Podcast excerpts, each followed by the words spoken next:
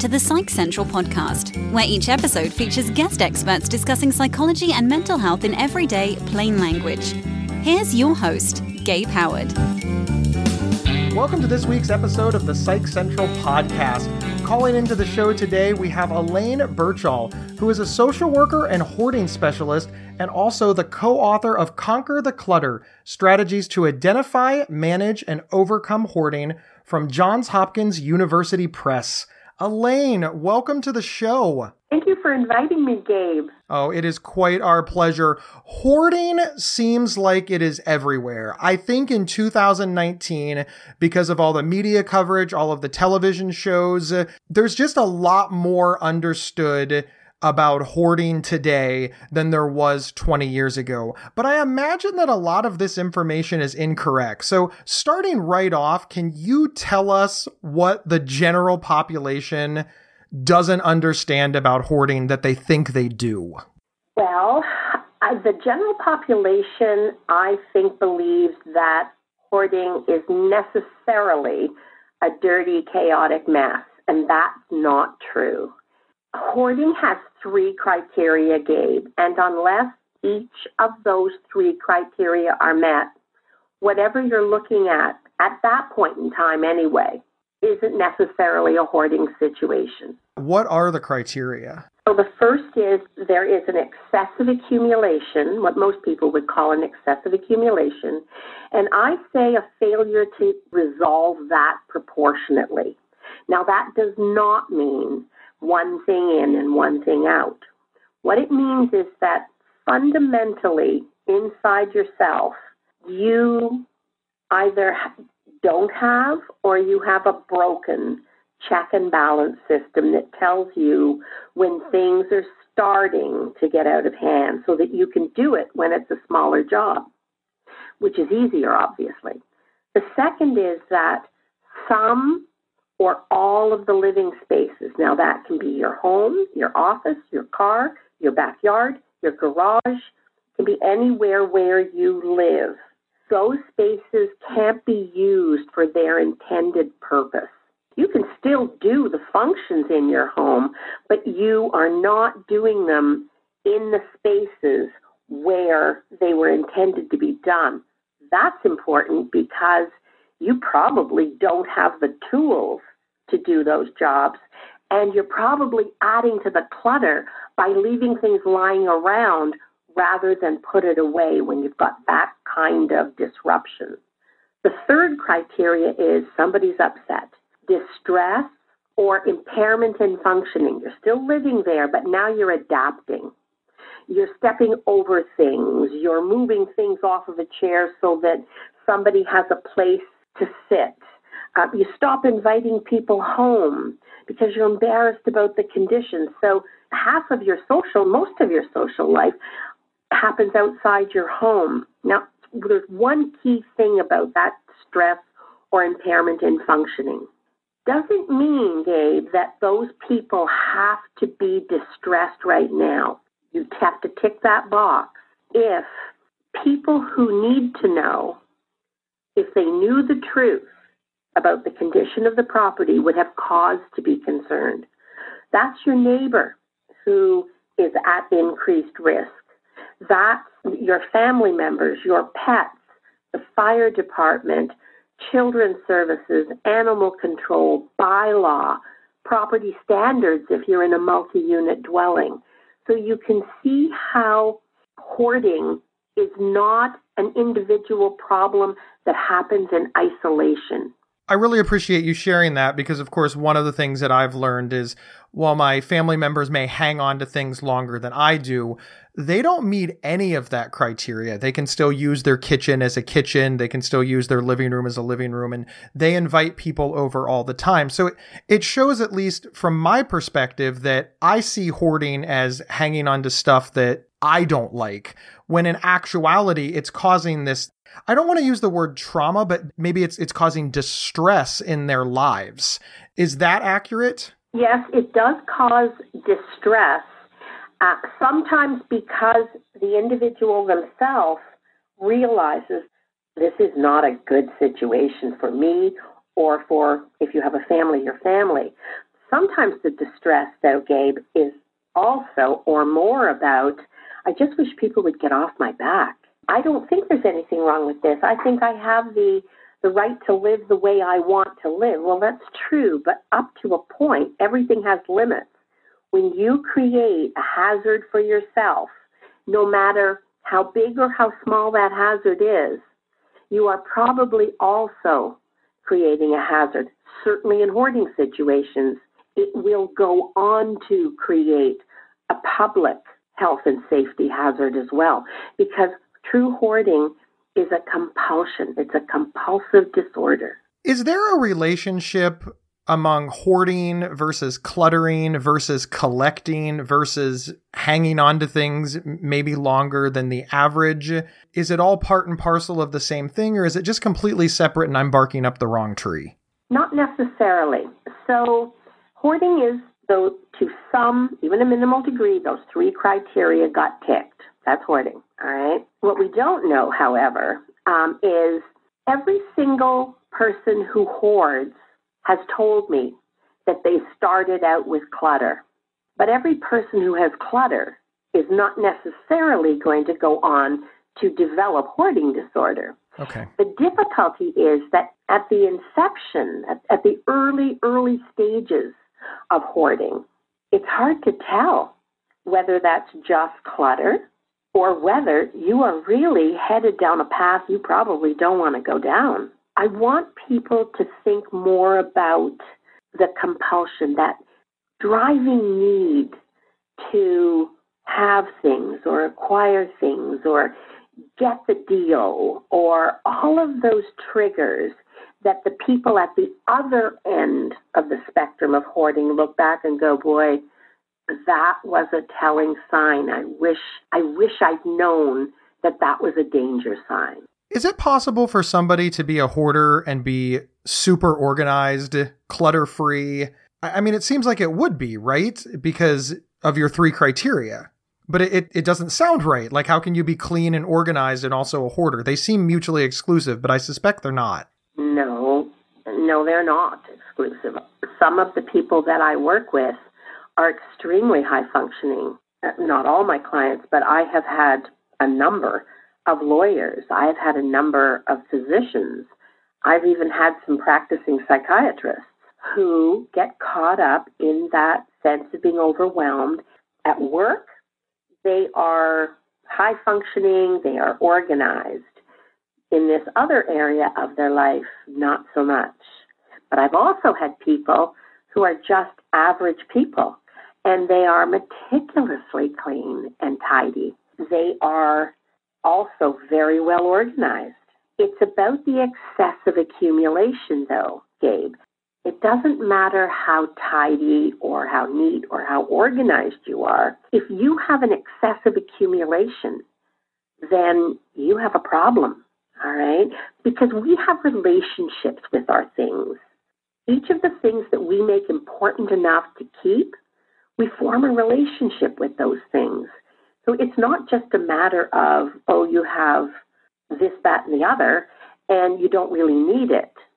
If you start to engage in that stick handling logic internally, where you can't decide, no, you don't need six toasters, but you can't decide which of the four or five you should let go of and what to do about them that becomes a problem. As you're talking about letting things go, I, am reminded of the television shows, the sensational houses that are just filled to the brim, where they just do this massive clean out, just get rid of so much stuff. And one of the things that they talk about on those shows is what's going to prevent the person from just filling the house back up, of just reacquiring everything? Absolutely. I'm happy you asked that question. Unless there is an immediate threat to safety and life, if at all possible, avoid the extreme cleanups.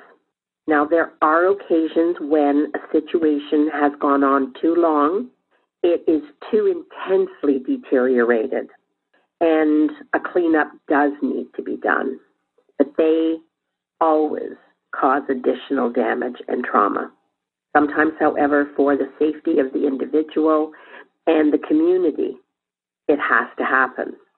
That is a real pity. That's why I'm so happy to be on your podcast, helping people understand the sooner you identify it, the smaller the problem, the less distress. If you have the opportunity, if you have the choice, it's the regular, steady progression with the person, not to get them to get rid of things. That's not the point. Come at it the other way. Help that person, but don't tell them what the answer is. Only they know the answer of what's important. Help them find the things that mean the most to them because we do have relationships with our things. I'm going to liken it to, I guess the metaphor would be your best friend. If you find your best friends among that clutter, it's going to be much easier for you to identify the other things that are just hangers on. They got caught up in the clutter and in the chaos and the piles.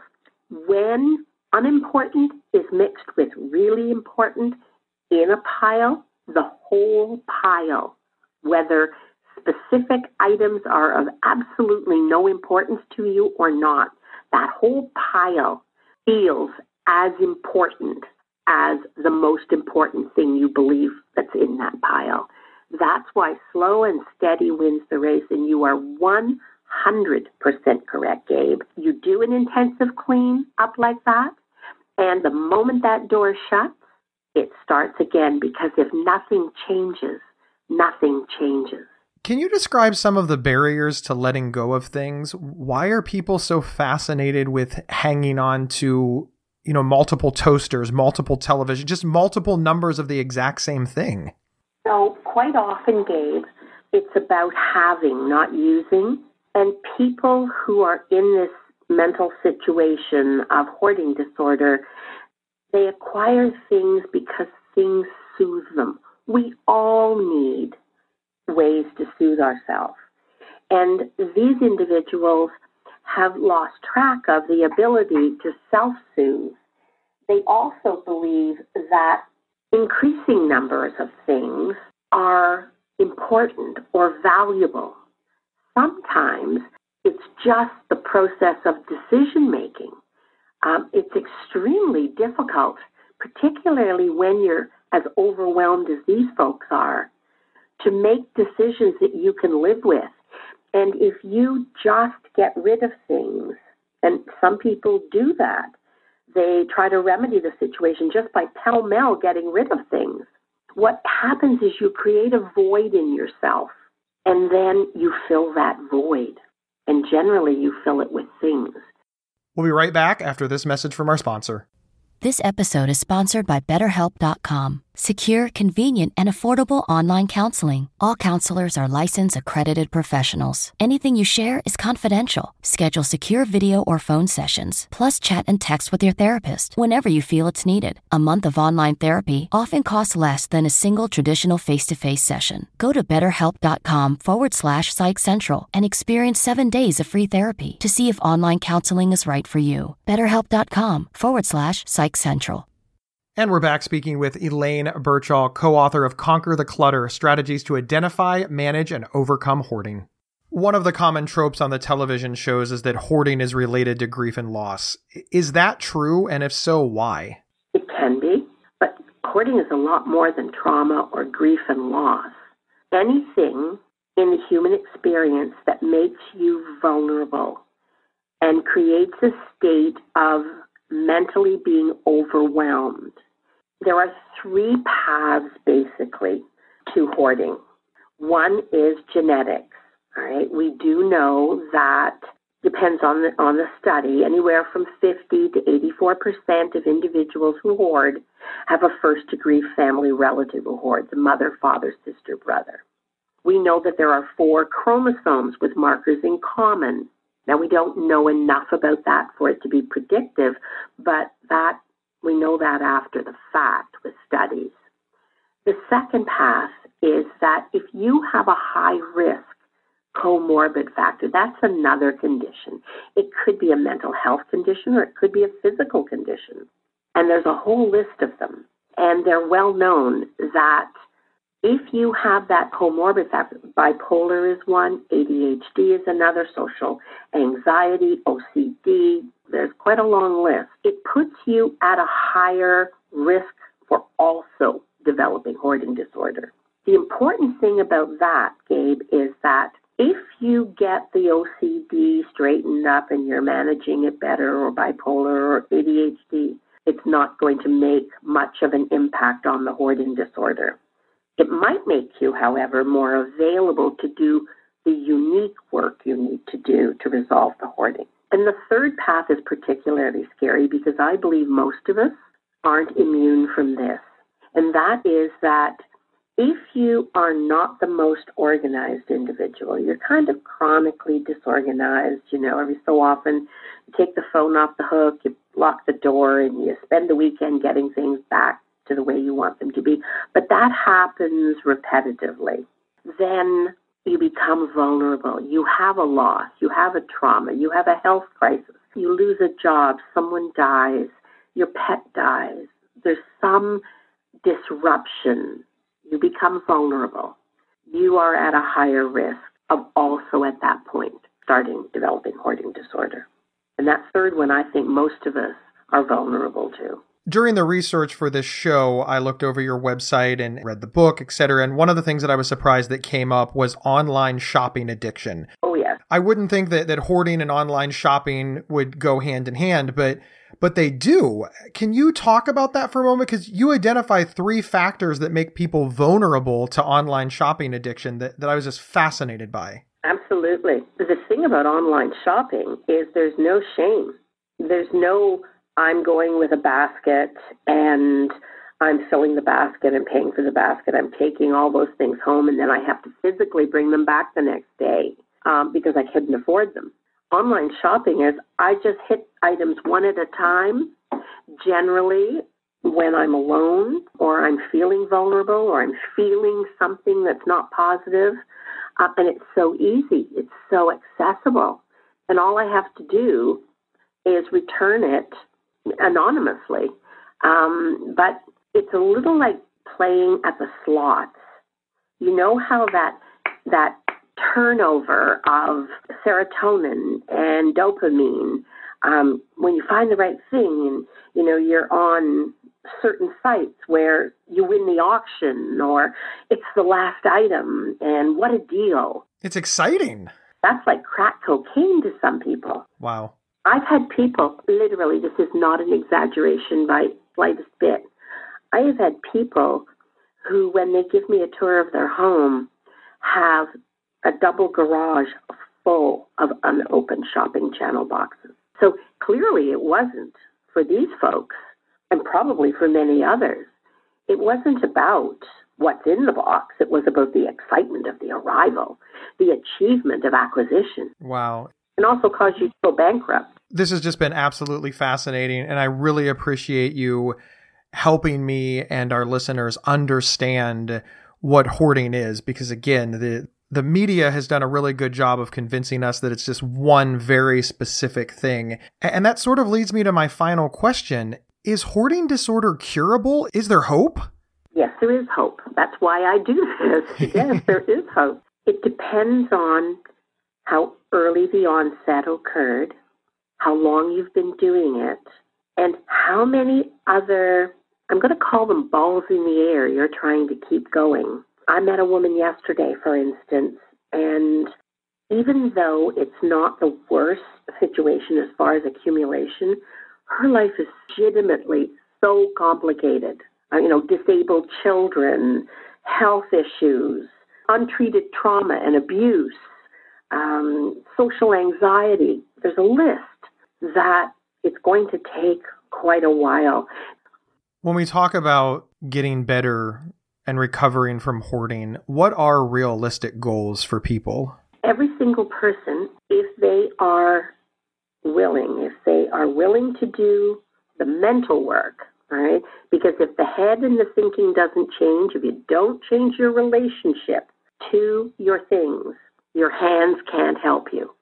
So every single person is capable of learning to manage at a minimum with the right resources, right? And many people, many people, the later the onset, so it, it didn't start in childhood. It hasn't gone on 50 years untreated.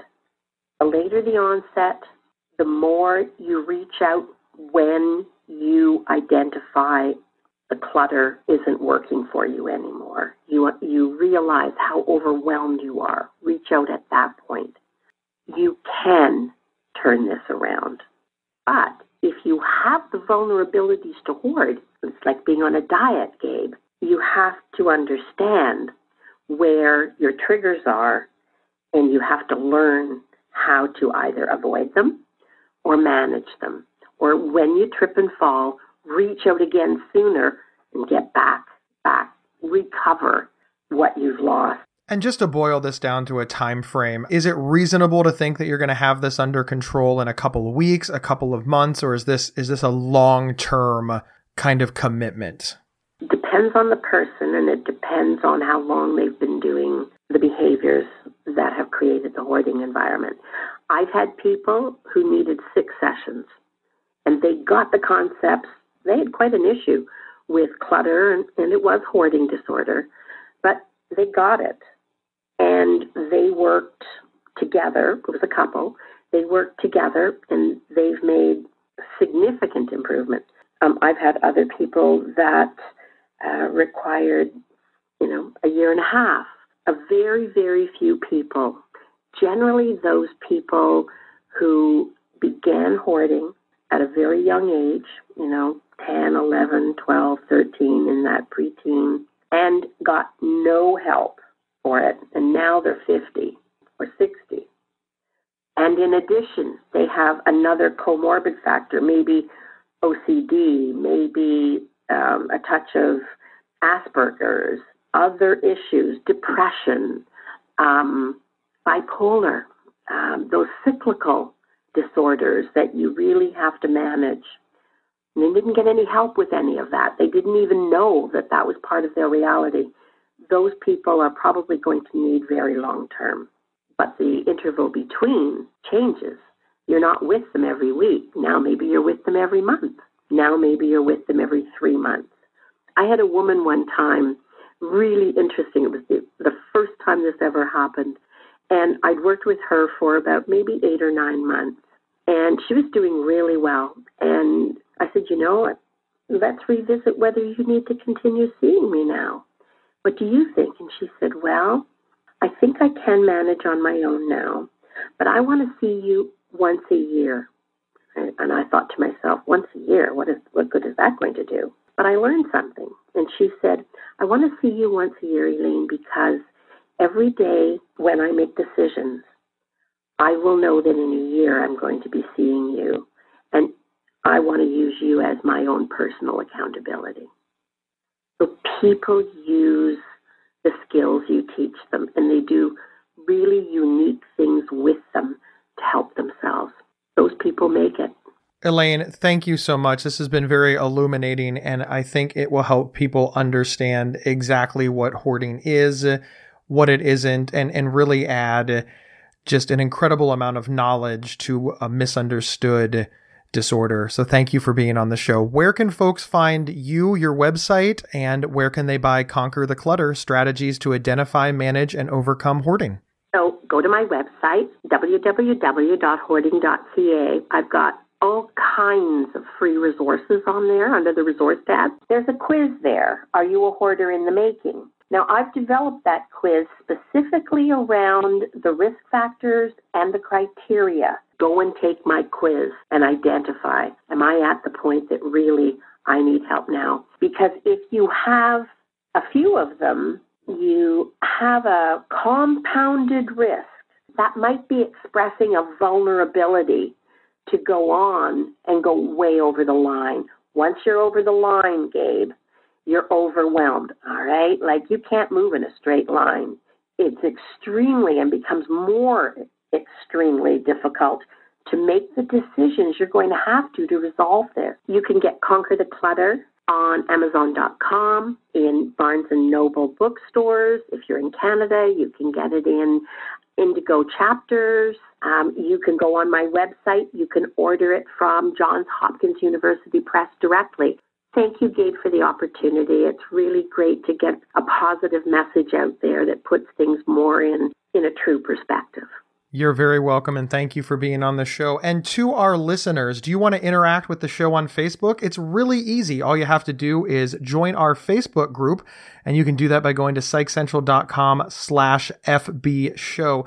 And remember, we live or die by reviews. Wherever you downloaded this podcast, give us as many stars as you feel appropriate and use your words. Tell people why they should listen. And while you're at it, share us on social media, email a friend, tell your colleagues. We don't have a million dollar advertising budget, so our listeners are our best chance to gain following. And remember, if you'd like to get one week of free, convenient, affordable, private online counseling anytime, anywhere, simply visit betterhelp.com slash psychcentral. We will see everybody next week. You've been listening to the Psych Central podcast. Previous episodes can be found at psychcentral.com slash show or on your favorite podcast player. To learn more about our host, Gabe Howard, please visit his website at gabehoward.com. PsychCentral.com is the internet's oldest and largest independent mental health website run by mental health professionals. Overseen by Dr. John Grohol, PsychCentral.com offers trusted resources and quizzes to help answer your questions about mental health, personality, psychotherapy, and more. Please visit us today at PsychCentral.com. If you have feedback about the show, please email show at PsychCentral.com. Thank you for listening, and please share widely.